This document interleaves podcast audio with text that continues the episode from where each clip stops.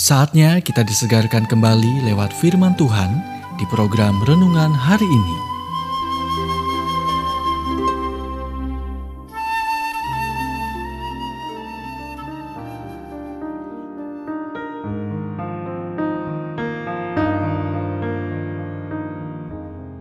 Renungan hari ini berjudul Bebaslah untuk memenuhi takdir Anda. Nats Alkitab Lukas 4 ayat 18 Ia telah mengutus aku untuk memberitakan pembebasan kepada orang-orang tawanan.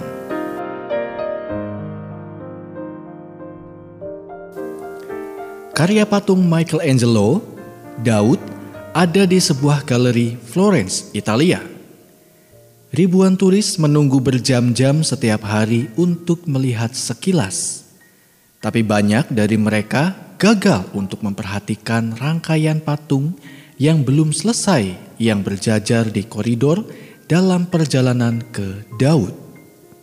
Bentuk mereka dapat dikenali. Bagian tubuh di sini, batang tubuh di sana. Patung-patung itu dimaksudkan untuk menghiasi makam Paus Julius II, tetapi tidak pernah selesai. Hampir seolah-olah patung-patung ini mencoba melepaskan diri dan menjadi seperti yang dimaksudkan. Tetapi mereka terjebak di batu.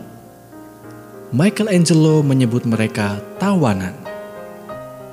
Pernahkah Anda merasa seperti seorang tawanan? Anda tampaknya tidak dapat melepaskan diri dari kebiasaan dosa yang telah menahan Anda anda tahu siapa yang Anda inginkan, apa yang ingin Anda lakukan, dan ke mana Anda ingin pergi. Tetapi sepertinya Anda tidak bisa mencapainya. Terlepas dari berapa lama Anda terjebak, Tuhan ingin menyelesaikan apa yang Dia mulai dalam hidup Anda. Yesus berkata bahwa misinya adalah untuk membebaskan tawanan Lukas 4 ayat 18. Kita cenderung memikirkan pernyataan itu dalam istilah yudisial. Keselamatan adalah tiket gratis kita ke surga.